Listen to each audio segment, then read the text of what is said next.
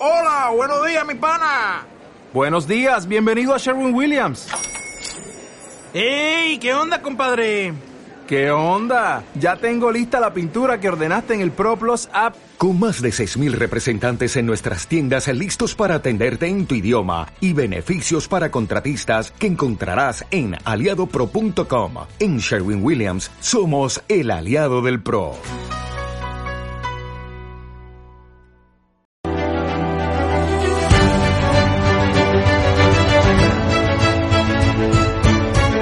La voz de la diversidad.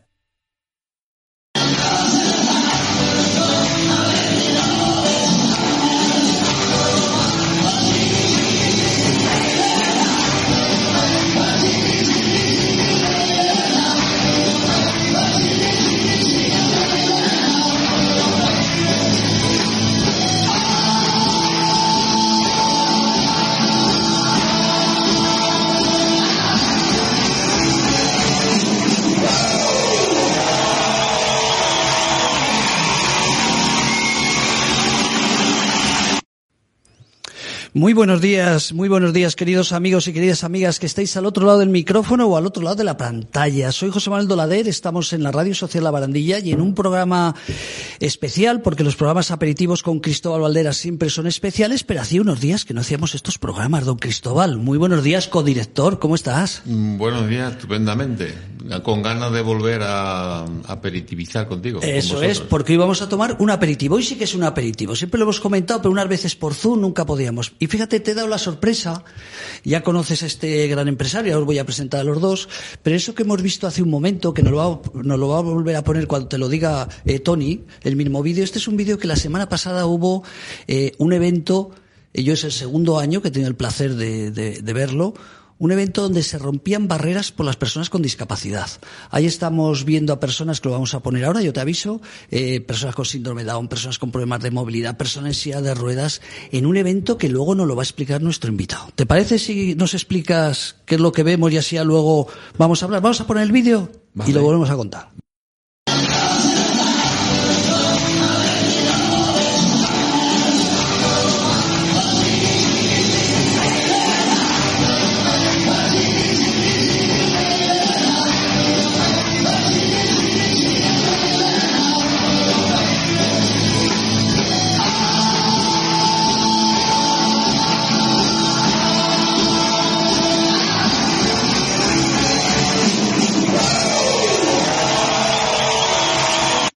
Bueno, antes de nada tengo que decir que yo estaba en la parte, como señoritos, pero estaba lejos. Nunca he visto tanta gente reunida. Querido amigo presidente del Grupo Sifu, Albert Campalaval. Bueno, ya sabes que aquí el jefe es presidente de Corazón y Manos, presidente de CLECE, pero tú eres presidente del Grupo Sifu.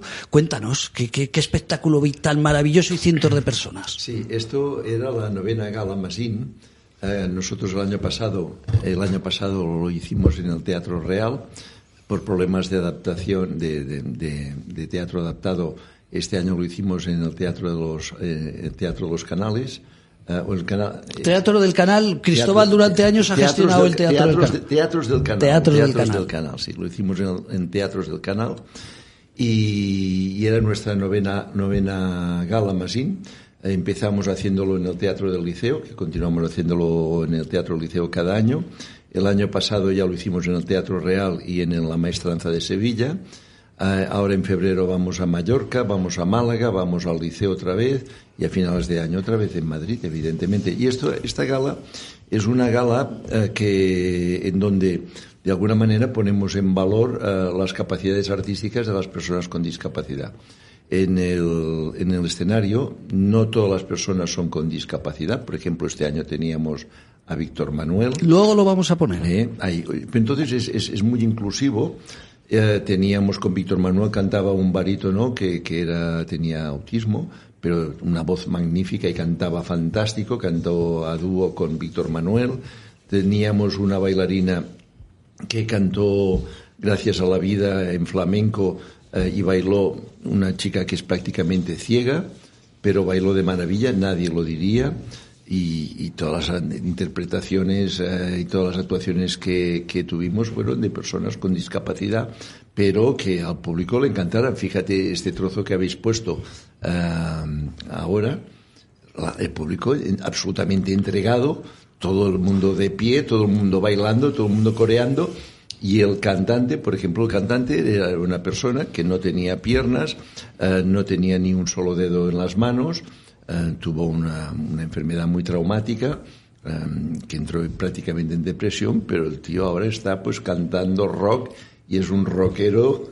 Qué bueno, no, qué bueno. Donde no los hay, donde no los hay. Vamos a seguir hablando de la gala, pero Cristóbal, me dijiste, oye, yo cuando voy a tu radio... Bueno, es que aparte el jefe, que él es de la junta directiva de la Asociación La Barandilla, él tiene más preferencia que otros invitados. Pero me dijo, oye, tráeme gente interesante.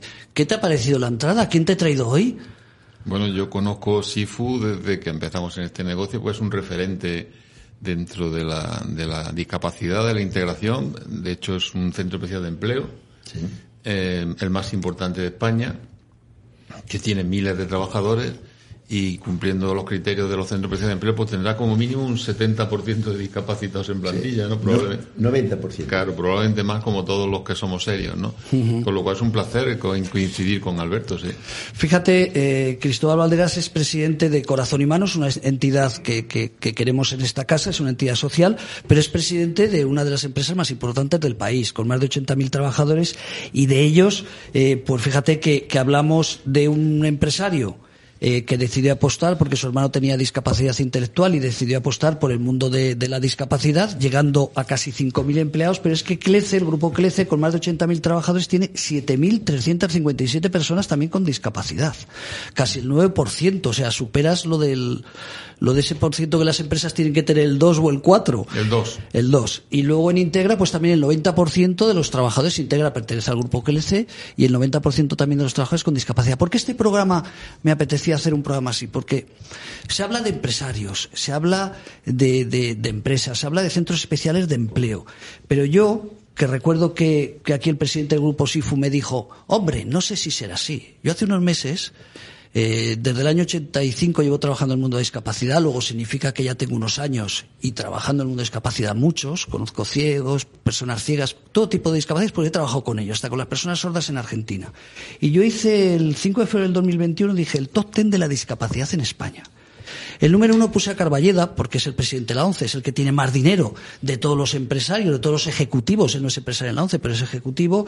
El número 2 estaba Luis Callo, hablo de la gente con influencia en este país. El número 2 es Luis Callo, presidente del CERMI, con todo lo que significa representar a las empresas. El número 3 estaba una persona que ya no está.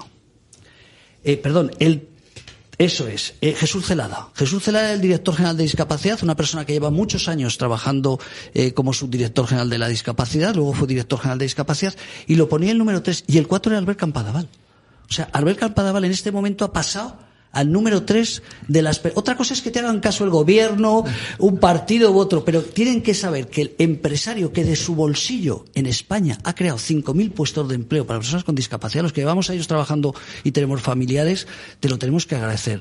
Yo creo, Cristóbal, que hoy te he traído a alguien que la gente va a entender, y es bueno que se sepa quién es Albert Campalaval. Y Cristóbal, tú estabas el número 9 o el número 10, porque claro, perteneces a una de las empresas más importantes de este país, que es CLECE, y Integra, que pertenece a ese grupo, también tiene casi 5.000 empleados. Entonces tú estabas el número 9, pero has ganado uno, porque Jesús Celada ha pasado a la cola, se ha quedado como diputado, ya no tiene esas influencias, ya no puede tomar determinaciones, pero quería un poco que supieran los oyentes quiénes sois vosotros, ¿no? Quién sois esas grandes empresas que tratáis de trabajar por las personas. También tenéis un consejo de administración que a final de cuentas os piden cada año, hay que enseñar los números, ¿no? Y todo es importante, pero Cristóbal, el otro día hablando, te comentó, yo me gustaría ver el tema de empleo, yo he oído que alguien del gobierno, que creo que no lo va a sacar, hablamos de la vicepresidenta, incluso hablaba de sacar algún tipo de ayuda a las personas con discapacidad.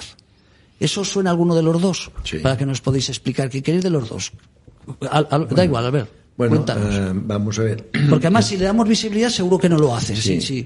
En el anteproyecto de ley de ayudas al fomento de las personas con discapacidad, en vez de ir un paso hacia adelante y mejorar lo actual, íbamos un paso hacia atrás. Digo íbamos, parece ser que habrá una rectificación, parece ser, a nosotros no nos ha llegado nada todavía, pero parece ser que en el anteproyecto salía que los centros especiales de empleo, que tenemos una bonificación empresarial de los seguros sociales, estos se quitaba esta bonificación y habían unas cuotas fijas.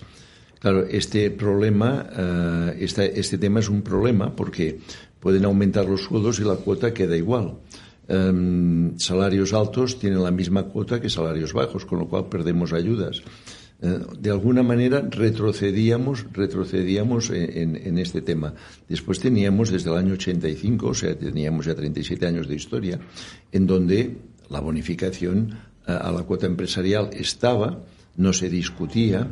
Entonces, por primera vez se empezaba a discutir. Cuando una cosa se empieza a discutir, sabes dónde empieza el tema o el problema, pero no sabes dónde acaba. Imagínate que esta ayuda fija a la contratación de una persona con discapacidad hoy se fija y ya no se toca más en 10 años o en 15 años. ¿Qué nos vamos a encontrar? Que los sueldos irán aumentando y aquella ayuda cada vez será más pequeña. Que la ayuda a un sueldo bajo tiene una importancia porcentual buena, pero a un sueldo más alto ya no es una ayuda buena. Quiere decir que solamente a contratación de personas cualificadas perdería interés para muchísimas empresas e inclusive para los centros especiales de empleo, ¿no? Entonces, era un tema que todo el sector, absolutamente todo el sector, percibió como no bueno, no acertado. Y directamente desde el Ministerio de Trabajo no hemos tenido respuesta, pero otra entidad ha hablado con el Ministerio de Trabajo y dice que esto se va a suspender hasta la salida del libro blanco. Con lo cual, el libro blanco de la discapacidad, del empleo y discapacidad. El libro blanco de la discapacidad. Aquí nos viene otra incógnita añadida. Y cuando salga el libro blanco, ¿qué pasará? Ahora parece ser que no va a pasar nada. Lo sabemos por otra entidad de la discapacidad, no lo sabemos por el ministerio. Parece ser que no va a pasar nada, pero ¿y cuando salga el libro blanco, qué pasará?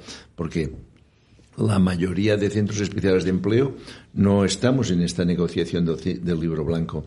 El Consejo Español para la Discapacidad para la Defensa de la Discapacidad y la Dependencia no estamos en la elaboración de este libro blanco. Están unos, pero no estamos todos, ¿eh? Y además, digan lo que digan, quizá no son los más significativos en empleo en estos momentos, ni muchísimo menos. Fíjate, hablamos de un grupo de casi 5.000 personas y el 90% de personas con discapacidad. Claro, tú con CLECE, con Integra 5.000, 2.000 en el aeropuerto, en Inglaterra no sé cuántos miles, que luego vamos a hablar un poquito también de Inglaterra. Cristóbal, ¿a ti qué te llegan? Te llegará de Integra de los distintos sitios también esta preocupación, ¿no? Porque yo he visto las cifras y te digo simplemente como referencia, voy a nombrar tres. Andalucía, 17.000 empleados. De ellos, personas con discapacidad, 1.067, riesgo de exclusión social, 291. Vamos a ir a Cantabria, que es mucho más pequeñita. 608 personas trabajando, pero 40 personas con discapacidad, 36 riesgo de exclusión. Claro, todo lo que está contando a él le perjudica a su empresa, pero a ti, una parte importante, también estáis preocupados, ¿no?, por Integra. Aunque tengas muchas más empresas, gestiones más empresas. El perjudicado, básicamente, es el trabajador discapacitado, ¿no? Yo la primera vez que, como dice Alberto, que leí eso en algún sitio, en alguna red social, yo lo primero que pensé que era una fake news que llaman ahora, ¿no? Digo, esto no puede ser que la administración pública española, con toda la cantidad de problemas que hay, con toda la que se centre y se fije en un tema de tanto calado social y tan poca repercusión económica, porque al final cuando hace las cuentas para un gobierno, para un Estado como España, es ridículo, ¿no? En el caso nuestro es malo para todas las empresas, ¿no?, y para todos los discapacitados. Pero en el caso nuestro es doblemente malo, porque trabajamos para la administración pública. Entonces a nosotros nos cuesta hacer entender que esas bonificaciones a las cargas sociales, finalmente a quien se las quitan o a quien se las van a quitar es a la administración pública a la que hacemos el servicio, porque todas las empresas, cuando hacemos una oferta a un ayuntamiento y hay 200 personas discapacitadas, los costes son los que son y le deducimos la bonificación que nos da el ministerio. Con lo cual, el perjudicado, el que va a perder las bonificaciones, va a ser la administración pública, en el caso de empresas que trabajamos para la administración pública. ¿Eso qué quiere decir? Eso quiere decir que el Ministerio de Trabajo y la administración pública no deben de conocer esto, porque si lo conocen no se meterían en este lío, en esta... Entonces, ¿cómo podemos hacérselo saber? Pues como a ti te ha pasado, ¿no? Pedimos cita, pedimos hablar, no nos escuchan, no nos hablan. Entonces ya entras yo en una fase que ya no solamente es de de que no conoces el tema, sino que eres lo suficientemente prepotente para decir no necesito a nadie para que me contéis nada, ¿no? Uh-huh. El tema es gravísimo, ¿no? Uh-huh. Nosotros llevamos mucho tiempo a quien nos escucha diciendo las empresas que trabajan para la administración pública, que son esenciales, la palabra esencial se ha incorporado al vocabulario nuestro en la pandemia, deberían de tener un régimen especial, porque por lógica, ¿no? No podemos entrar a formar parte de la sociedad o el número de empresas que hacen con todas sus ganas y toda su legitimidad, pues en yogur, ruedas, balones o restaurantes, ¿no? Pero una persona discapacitada que está integrada y subrogable en un servicio de una administración pública, que alguien se presente o se plantee quitarle una serie de bonificaciones para dificultar la integración, y que encima ese ahorro de dinero al que se lo quitas es a la administración pública, pues la verdad es que yo no lo puedo entender. Fíjate, sí, pero a mí me llama la atención. Permíteme, sí. Este punto de vista, Cristóbal, me ha parecido no interesante, súper interesante. No lo había tenido yo en cuenta. Tú lo tienes en cuenta porque vas mucho a los concursos públicos. Pero es que además yo también quería añadir que estamos hablando de un colectivo en el cual solamente trabaja una de cada 4 personas.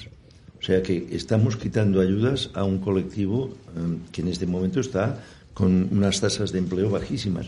Y si hablamos del colectivo de personas con discapacidad intelectual o enfermedad mental o grandes discapacidades físicas, orgánicas o sensoriales, con porcentajes por encima del 65% de afectación, solo trabaja una de cada 10. O sea, es un colectivo que realmente se entendería que aumentaran las ayudas, pero jamás que disminuyeran las ayudas, porque al final se ven afectadas las empresas, pero también se ve afectado el colectivo. Colectivo y la administración pública. La administración, sí. Yo no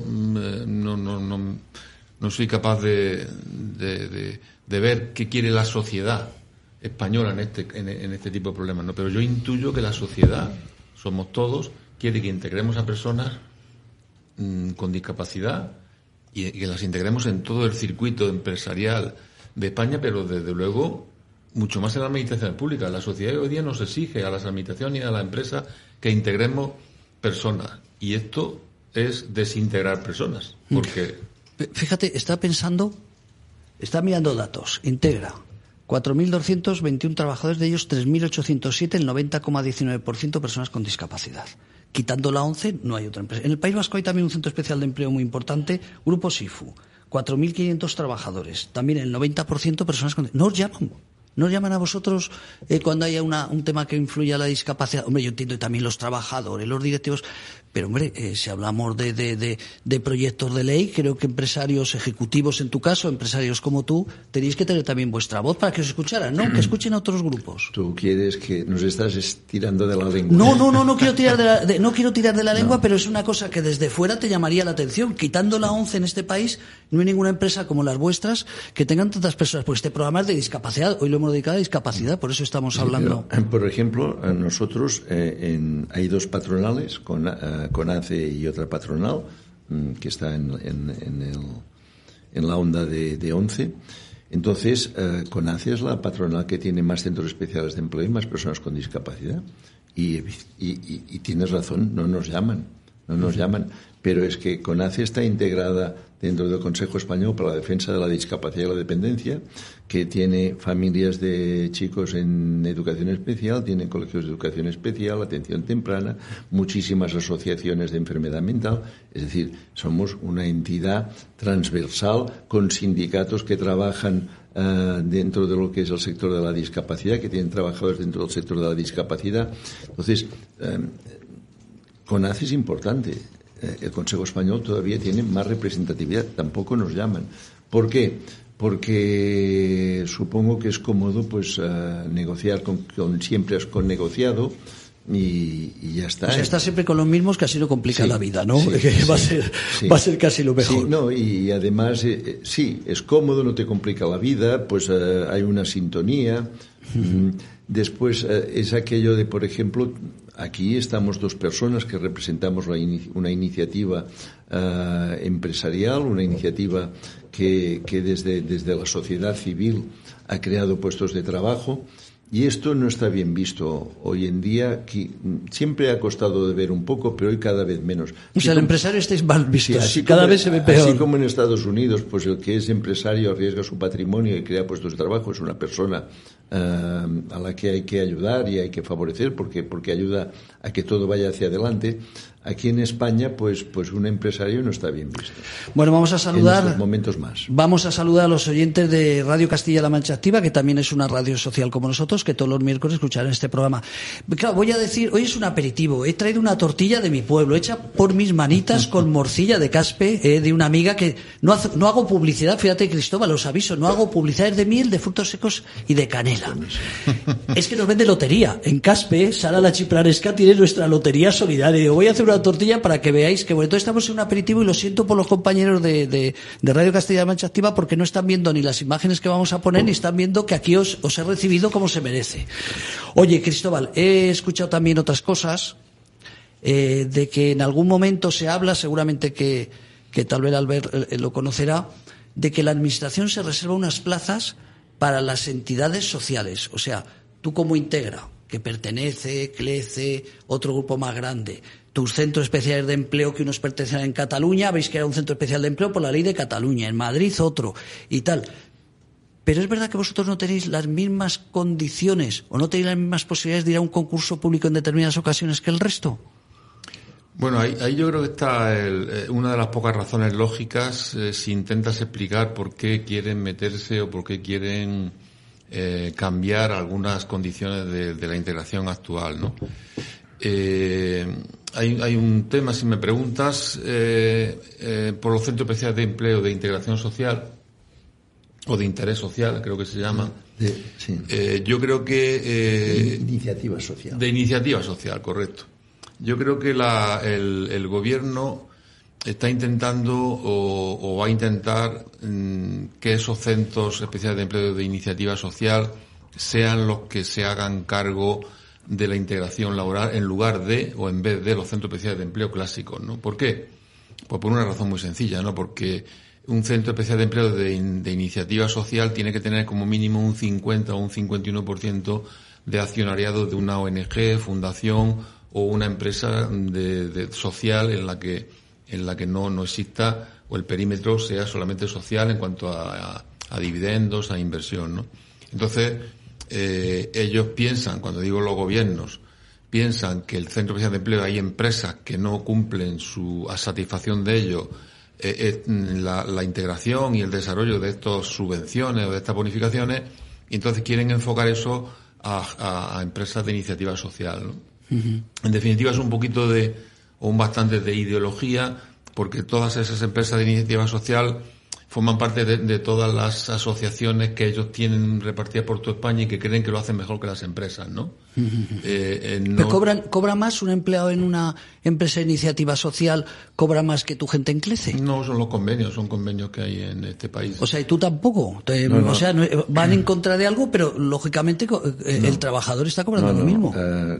Si me permitís, claro. Cuando en el año 2017 salió la ley de contratos del sector público, que es lo que tú te estabas refiriendo y te estaba contestando a Cristóbal, en aquel momento, antes de salir la ley, no existían dos tipos diferentes de centro especial de empleo, solamente habían los centros especiales de empleo.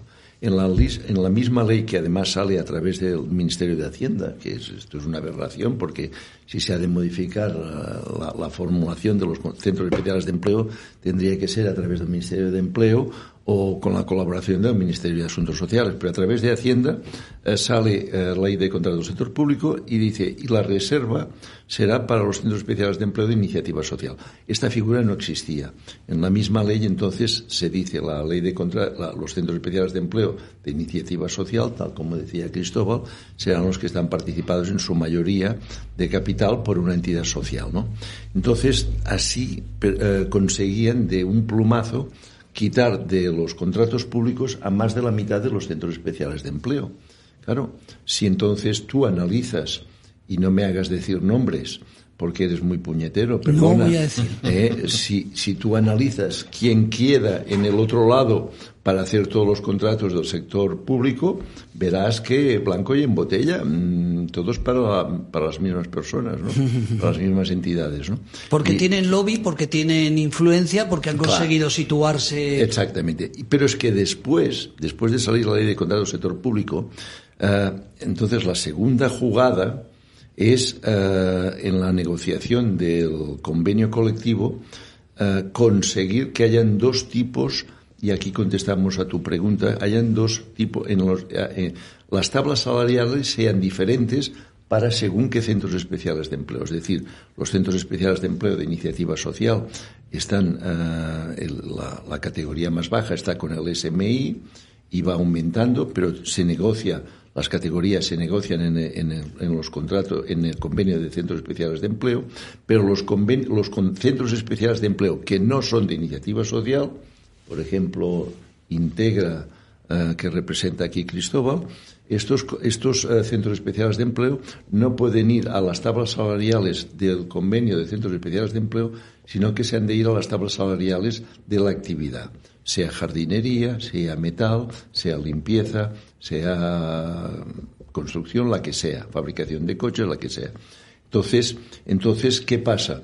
Que estos centros especiales de empleo, además de ser apartados de la contratación pública, están casi apartados de la contratación privada.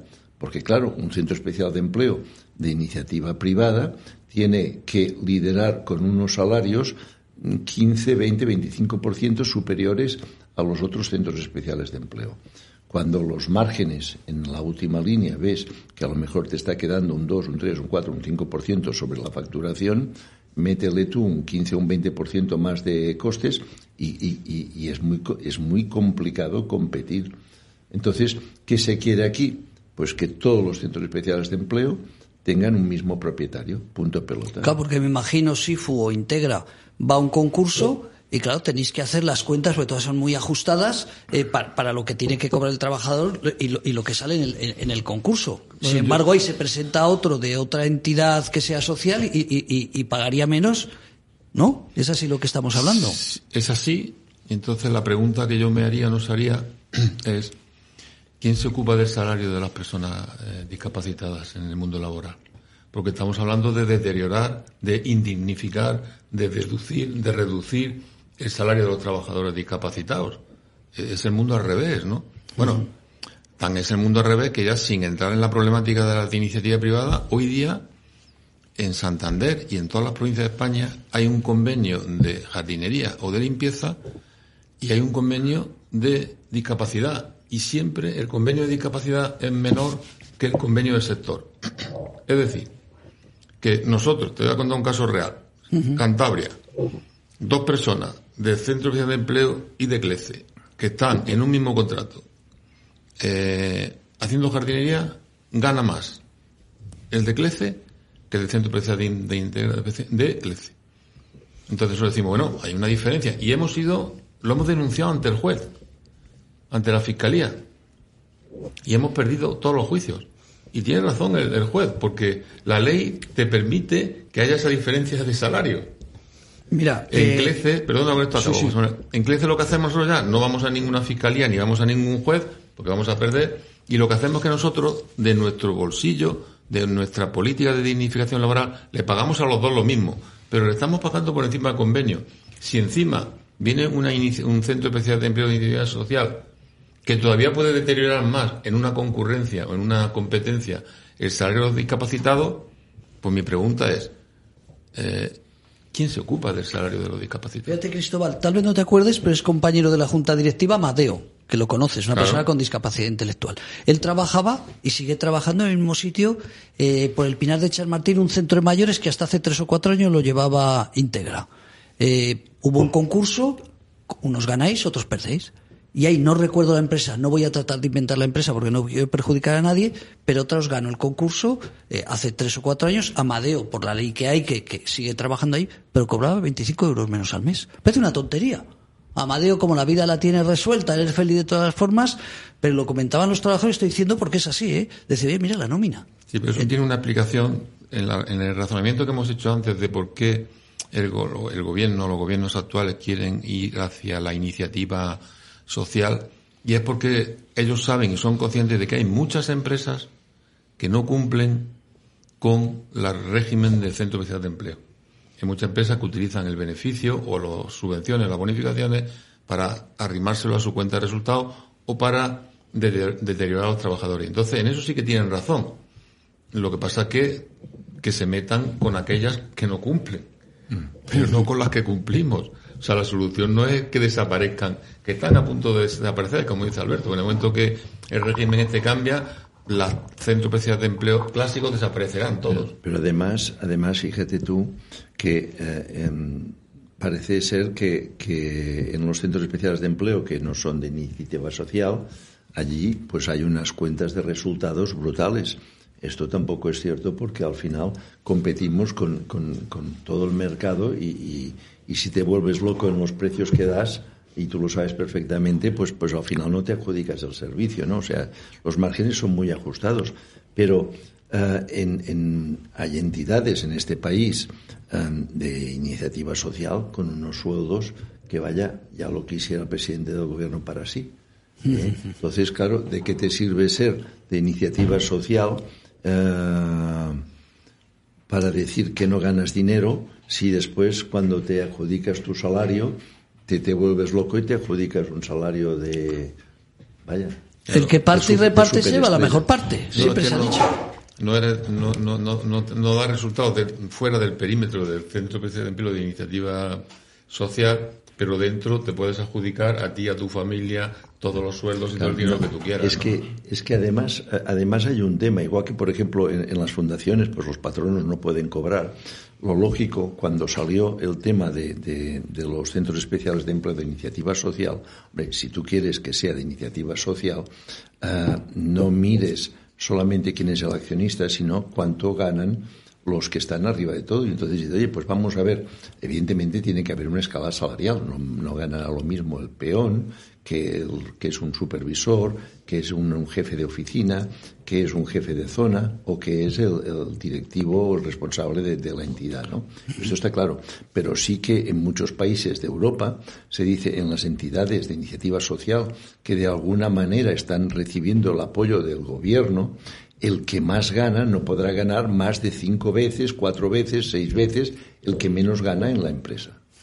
Con lo cual, lo que no sucedería es lo que está sucediendo aquí, que hay entidades en donde a lo mejor el que más gana está ganando más de 100 veces lo que gana el que menos gana.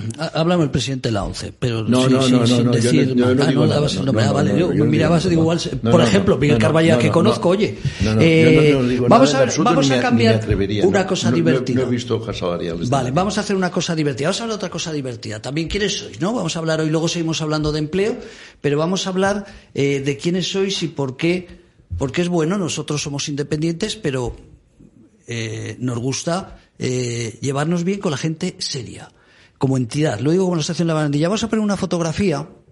No, esa no. Que es el de Cristóbal, la anterior, una que estamos en una silla de ruedas, el director general de la discapacidad de Madrid, silla de ruedas.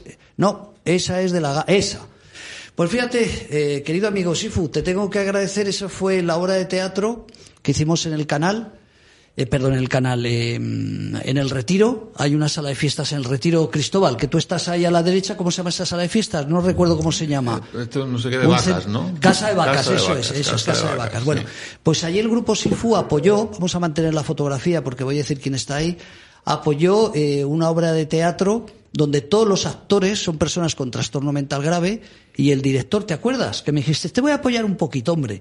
En medio está Javi Martín, es un actor, estuvo con nosotros, por cierto, este sábado en una carrera por la depresión, intentó suicidarse, él es una persona con trastorno bipolar y es el director de toda esta compañía. Adelante tenemos a tenemos a Nacho Tremiño, una persona también, como vemos en silla de ruedas, el director general de la discapacidad. Al lado hay otra persona con discapacidad, el marido de Javi Martín, mira, Rodrigo Rato, que vino a ver la obra de teatro. Nuestro vicepresidente, la gente en medio, justo debajo del cartel, está un directivo también de CLECE, José Andrés Elízaga, y a la derecha tenemos a 2 diputados, uno Jesús Celada. Es que he buscado la fotografía porque vos has hablado de antes de él, es diputado de la comunidad. Al lado hay otra diputada y al lado está Cristóbal. Grupo CLECE Tengo que decir que la primera entidad que apoyó... Ahora es muy fácil, en el 2018 es otra cosa diferente. Ahora en el 2018 no voy a buscar fotos, Cristóbal, pero sacaríamos las fotos del 2018-2019 de las carreras contra el suicidio, que ahí estuvo Corazón y Manos apoyando al suicidio. Ahora habla todo el mundo. Ahora da imagen apoyar eventos por la prevención del suicidio, galas por la prevención del suicidio, pero recuerdo que en el año 2018 nuestro mercadillo, una entidad que nos regaló 4 cajas de Anorak, ropa buena, le dije, oye, nos la mandó, yo iba a buscarla con el coche, y dice, no, te lo mando en un container, no te preocupes.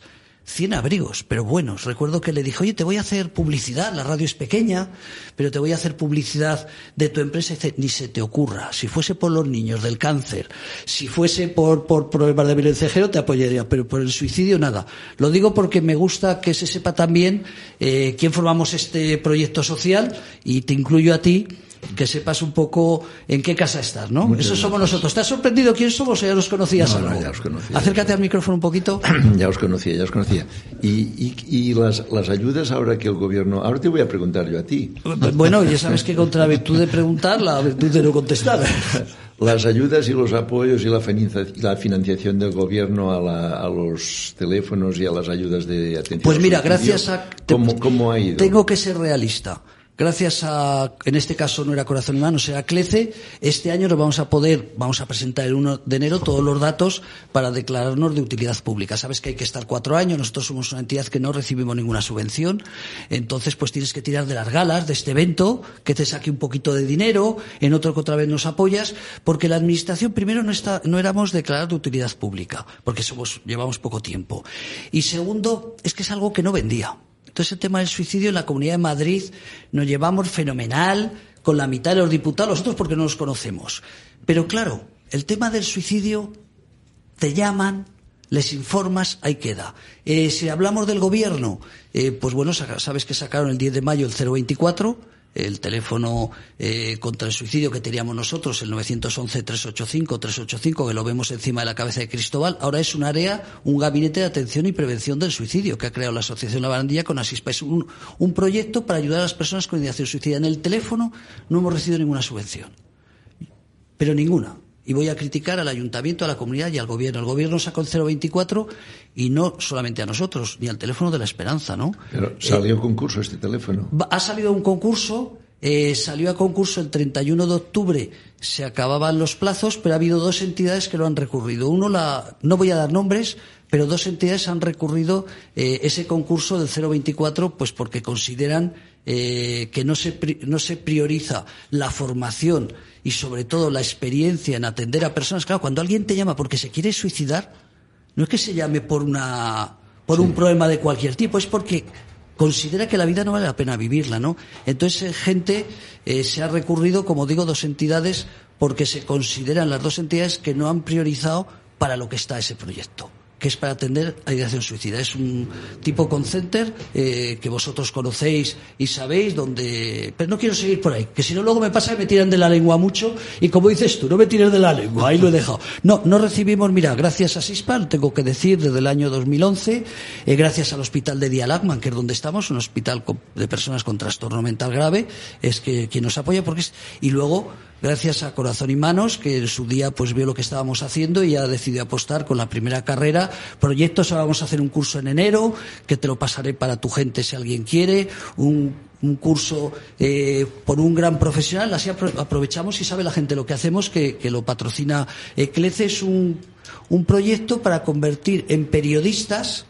Con el teléfono móvil va a venir un profesional de televisión española donde durante 4 días pues nos va a enseñar para que la gente sepa manejar de verdad un móvil, que la gente sepa cómo puedes hacer casi una película. Entonces esto es un poco lo que hacemos, ¿no? Entonces nuestras 3 patas son Asispa por un lado, Corazón y Manos y CLECE, que en este caso pues todo que sea temas sociales con Cristóbal. Hoy Cristóbal lo invitamos un año de estos a salir por la noche a repartir a las personas de la calle alimentos. ¿Te parece? Ya estás tardando si organizamos en otra batida. Bueno, nosotros somos de Madrid, tenemos que ver que tú estás en Barcelona, pero si te apetece te invitamos. Bueno, quería hacer un parón porque es importante que se sepan estas cosas, ¿no? Entonces, oye, ¿qué medidas, Cristóbal, o vosotros, qué medidas crees que podrían incentivar el mercado laboral? Vamos a pasar, estamos hablando de discapacidad, pero tú con tu experiencia, que se habla tanto, ¿qué cosas crees que sería bueno en estos tiempos de crisis para incentivar el mercado laboral y sobre todo las personas con discapacidad? A ver, estamos en una... vamos a empezar por el principio. Lo que funciona no lo toquemos, ¿no? Yo con eso ya me conformaba hasta Navidad, ¿no? lo que está funcionando desde hace tanto tiempo, como es la ley del 2%, como es los centros especiales de empleo. Estamos encantados de que vengan centros especiales de empleo de iniciativa social, que yo creo que tienen su cliente y su mercado, pero no toquemos lo que funciona, ¿no? Dicho esto... ahora mismo en el sector nuestro en general, en el que también están las personas con discapacidad, se está produciendo una tormenta perfectamente negativa. Estamos padeciendo una serie de leyes desde el año 2007-2008, la ley de desindexación, de prórroga forzosa, que te impiden repercutir costes o sobrecostes que se producen a lo largo de un contrato con la administración pública de ningún tipo.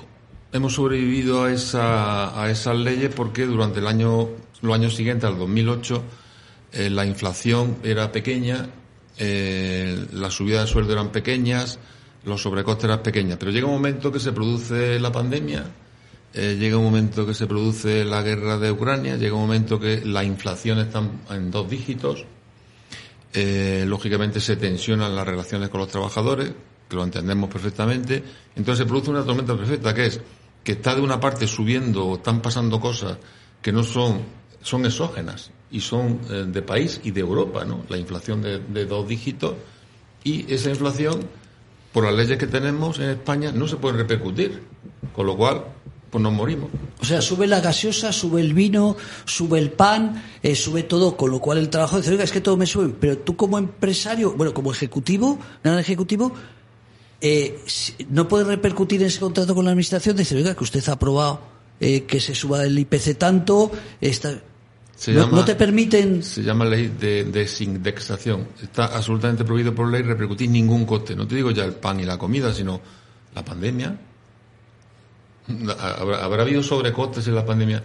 Entonces, ¿qué está pensando? Que esa tormenta perfecta pues está haciendo desaparecer a empresas, se está haciendo quebrar a empresas, nos está haciendo sufrir a las que todavía estamos a flote, y las perspectivas son pues muy negras, porque todavía estamos aquí en España en el 7%, 7 y pico por ciento. El año que viene pues no sabemos cuánto va a ser la inflación. Ningún político, que tampoco hablan con nosotros, nos escucha, ¿no? y para que planteemos el tema. Esto al final repercute en todos, ¿no? En la contratación de personas discapacitadas. Dentro de la tormenta perfecta, aunque parece que se ha arreglado de momento, pues estaban estas leyes que el Ministerio de Trabajo estuvo poniendo encima de la mesa, ¿no? Y que todavía están ahí, ¿no? Está también dentro de la tormenta perfecta el que cada vez hay más concursos públicos que tienen solamente el privilegio de presentarse los de iniciativa privada, ¿no? Con lo cual perdemos cuota de mercado. Yo no quiero ser más iniciativa social. Entonces...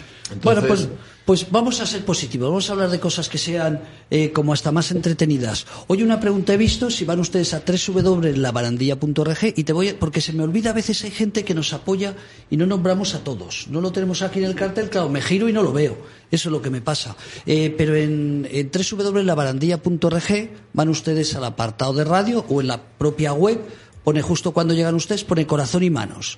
El otro día, Cristóbal, en tu proyecto de radio que tenéis en CLECE y Corazón y Manos, estaba el presidente de La Caixa, o el presidente de la Fundación La Caixa. www.labarandilla.org, van ustedes justo en la página web, verán un apartado de Corazón y Manos, ahí está el último programa, y tengo que decir que La Caixa con nosotros se porta fenomenal. Es que cuando lo vi, digo, te tengo que preguntar, perdona si ahora no hablamos de... Pero ¿qué tal es el presidente de la Fundación La Caixa? Insisto que es de nuestro cuarto brazo armado, pero él no aparece por ningún lado, y me sorprendió cuando estuviste con este hombre. Sí, cuéntame, por curiosidad. Una persona encantadora, profesional... y una persona muy, muy social. La Fundación La Caixa, pues como él me dijo, tenemos un presupuesto de 515 millones de euros. Manda. Que se dice pronto, 515 millones de euros. Y que además lo llevan haciendo 100 y pico años, ¿no? y lo hacen muy bien, ¿no? Y yo me quedé con algo muy significativo. Digo, y esto será sostenible, ¿no? Porque ya todas las cajas que han quebrado, que se han integrado, dice, ya no pone dinero aquí para el tema social ninguna. Dice, no, nosotros, nuestro presidente Fainé nos lo ha dejado blindado. Dice, la Fundación de la Caixa tiene el 30% de acciones de la Caixa. Con lo cual, no es una donación que hace la Caixa a la Fundación. Somos accionistas, tenemos dividendos. Otras. ¡Qué bueno! ¡Qué bueno! Dice, no podemos entrar en la parte ejecutiva, ni falta que nos hace, pero tenemos garantizado y es sostenible el presupuesto de 500 o 500 porque va ligado a nuestro 30% de las acciones. Muy interesante, yo la recomiendo, ¿no? Muy interesante el programa con la Fundación de la Caixa. Y encima el buen tío, que no nos oye. Muy buena gente. Bueno, es que la gente que se dedica a esto y que está todavía trabajando en esto, pues que son todas buenas personas, hombre. Fíjate, yo siempre he dicho en muchos programas, y no me canso de repetir, voy a empezar por el albañil, yo soy de campo, un albañil puede ser bueno o malo, pero si es buena persona, puede estar tranquilo. Si un albañil es mala persona, date por jodido. El caso de los empresarios o el caso de los ejecutivos es lo mismo. Por tanto, imagino que este hombre, como persona, tiene que tener toda una historia detrás, ¿no? La tiene. Y nosotros con ella, nosotros llevamos desde el año 2017 en la parte de contratación. Ellos saben perfectamente detectar quién son serios, quién aplica bien su dinero, que es fundamental. Cuando tú trabajas en red, es fundamental que tú des un dinero o des un proyecto y que sea bien utilizado, ¿no? Y eso cuesta trabajo porque hay muchos actores en este teatro, ¿no? Fíjate, se nos acaba el tiempo, pero os quería hacer dos preguntas a los... Sí, si me permites, sí. Nosotros desde Fundación Grupo Sifu también tenemos el apoyo de la Fundación La Caixa. Ah. Y además, fíjate que cuando hubo el crack de bancario, quebraron muchísimas cajas. La inmensa mayoría de entidades bancarias que quebraron fueron cajas, pero la Caixa no le pasó nada, igual que la Cucha. O sea, hubieron 3 o 4 cajas, la Caja Mar, cajas rurales, que aguantaron bien y las demás no aguantaron. Y la Caixa siempre se ha caracterizado por tener unos profesionales muy profesionales. Entonces, en la fundación, pues lo que hacen bancariamente también lo hacen en la fundación. Os iba a hacer una pregunta a los dos, te lo hago a ti primero, Cristóbal, y así ya nos despedimos con él y ponemos un vídeo muy bonito de Víctor Manuel, que lo comentaremos también, en esa gran gala que organizó el Grupo Sifu. Claro, la gente puede pensar desde fuera, si alguien, es la primera vez que oye hablar de CLECE, que es difícil, pero puede ser, y de vuestras actividades sociales, sobre todo con Integra y el mundo de la discapacidad, trabajáis con un montón de entidades. O sea, no es que seáis un grupo aislado, el Grupo Integra, que no quiere saber nada del mundo asociativo. He dicho que colaboras con la asociación. Bueno, claro, si eres de la Junta Directiva, ¿cómo no vas a colaborar? Pero colaboras con muchas más entidades sociales, ¿no? Tenéis relación. Tú conoces a muchos presidentes de asociaciones. 370 y tantas en este momento. Pero no es cuestión de conocerse, es cuestión de que nosotros este año hacemos 30 años... y llevamos colaborando con ella y nos conocemos. Entonces ya no hace falta que digamos quiénes somos ni lo que hacemos, sino que ya las asociaciones hablan diariamente todos sus empleados con todos nuestros empleados. De manera que si hay una persona que tiene un problema o que es integrable en Sagunto, pues se hablan con la delegada nuestra de Valencia y nos ponen a la persona... O sea, la labor que hacen las asociaciones de es impagable, porque son ellas las que preseleccionan, seleccionan... Y cuando nos ofrecen una persona para trabajar, ya saben cómo es la persona y el puesto que necesitamos nosotros. Con lo cual, es una bendición. Oye, te voy a hacer... Es que me manda Tony y me dice, mira, de Inglaterra. Saca la foto, que le voy a preguntar a Cristóbal, que es... Gracias, Tony, a ver si lo comprometemos, porque esto es de Inglaterra. A ver la fotografía que me has mandado. Todos ahí muy, muy pijitos. Decía, ¿qué es eso? Que Tony me dice, mira, Cristóbal, oye, ibas muy puesto, ¿no? Tenía que ser, Albert, tenía que ser algo de gala, ¿no? Sí, porque sí. Vemos a todos los hombres ahí muy puestos. ¿Dónde es eso? Era obligatorio ir de smoking y con pajaritas. ¿Y qué es eso? Eso es Londres. Yo vine anoche de Reino Unido y hemos participado porque ahí hay una especie de... Es como los Goya, pero del care, como llaman allí, del cuidado, de las empresas y las asociaciones... y las instituciones que se dedican al cuidado, ¿no? Y hay unos Goya.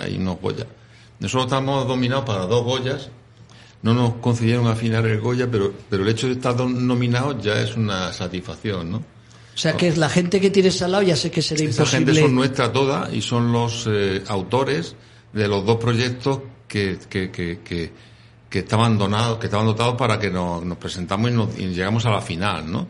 Uh-huh. Son casi todos ingleses, menos algunos. ¿Menos tú? Yo y algunos.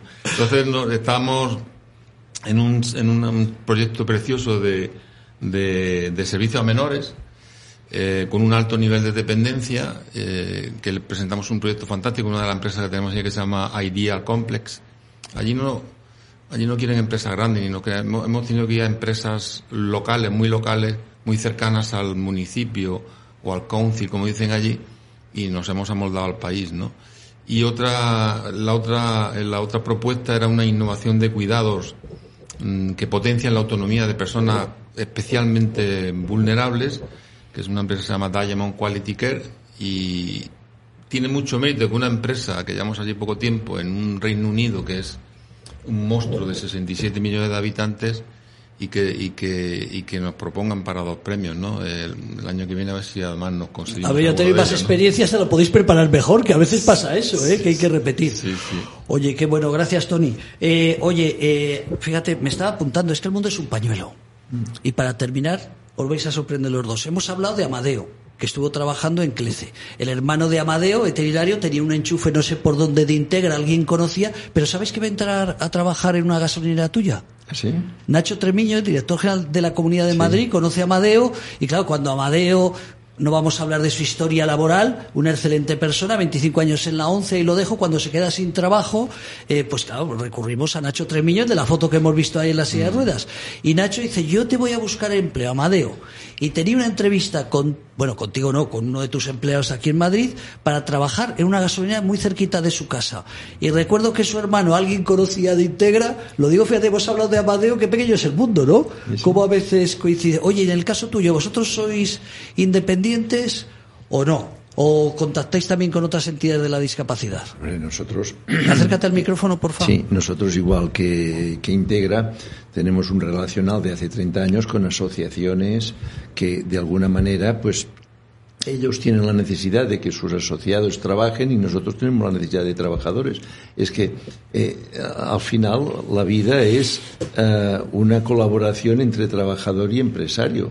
El trabajador necesita al empresario, pero el empresario necesita tanto más al trabajador, ¿no? Uh-huh. Entonces, que haya estos contactos son fundamentales, ¿no? Bueno, como has venido a nuestra casa, la casa de Aperitivo con Cristóbal, pues te vamos a despedir con dos cosas buenas. Una con una foto y con un vídeo. Primero vamos a poner la fotografía, que es la número 1. Te decía de gente, porque es que disfrutamos como chavales en esa gala. Qué lástima que no pudo venir Cristóbal. Pero mira, por la derecha de la presidenta de Síndrome Down de Lérida, Olga Páez. No sé si he dicho bien el apellido. Al lado hay una persona de la entidad Trastorno Límite de Personalidad. Al lado es Ana Lancho. Al lado esa chiquita que no sé si participó. Esta chica tiene una beca de Grupo Sifu, porque es una chica con síndrome de Down, pero que es una gran atleta. Pero una gran atleta, y además participa no en paralímpicos, en competiciones con otras personas, con otros niños, porque es una niña, con otros niños sin discapacidad. Y vaya, no es que quede la primera o la segunda, pero queda sexta, séptima en todas las pruebas. O sea, es un crack de niña. Y luego, bueno, a la derecha está Teresa Oñate. Por cierto, mañana a las 11, todavía tienen tiempo si nos escuchan hoy lunes, las 14:07, todavía les da tiempo. Si van a la CECE, ustedes ponen Consejo Español para la Defensa de la Dependencia y Discapacidad. Mañana hay una jornada a las 11 de la mañana sobre salud mental y empleo, donde participa Teresa Oñate, Ana Lancho, y yo soy el moderador, aparte de otros empresarios. Oye, no doy, ¿cómo se dice? Punta con hilo, ¿cómo se dice? Hay una frase. No das hilo sin puntada o puntada sin hilo. Puntada sin hilo. Ahí está apropiado. Sí. Mañana haced Consejo Español para la Defensa de Dependencia y Discapacidad, Salud Mental y Empleo. ¿Perdón? Consejo Español para la Defensa de la Discapacidad y la Dependencia. Igual que Campavaladal, que siempre me cambias. Siempre te cambio, pero ya sabes igual, la costumbre. Ya serás mayor. Estás perdonado. Y pasará esas cosas. Oye, pues ha sido un verdadero placer este programa de Aperitivo con Cristóbal, de tenerte aquí. Yo creo, Cristóbal, que hoy hemos traído una persona de los que a ti te gustan, gente solidaria. Lo conozco hace muchos años. Hace, pues, como 30 años le tiró entonces a mi jefe los tejos, a Miguel Durán. Fíjate, estábamos hablando hace años, 30 o 35 años. Sí, sí. Una excelente persona, una gran persona, un gran empresario, y creo que en un programa como este, pues, qué mejor que traer a alguien que se juega su pasta. Conoces el mundo de la discapacidad. Tienes un hermano y gracias... digo, gracias a él, y la hija, y va... Gracias a él, pues decidiste apostar por el mundo del empleo. Y mi madre en el cielo sea. Dicen que es que la discapacidad no es un tema menor. Un 10% de la población tiene discapacidad. Y en una de cada 3 familias hay una persona con discapacidad. O sea que cuando hablamos de la discapacidad, estamos hablando de un tema que afecta a muchísimas personas y a muchísimas familias. Y a la sociedad en general.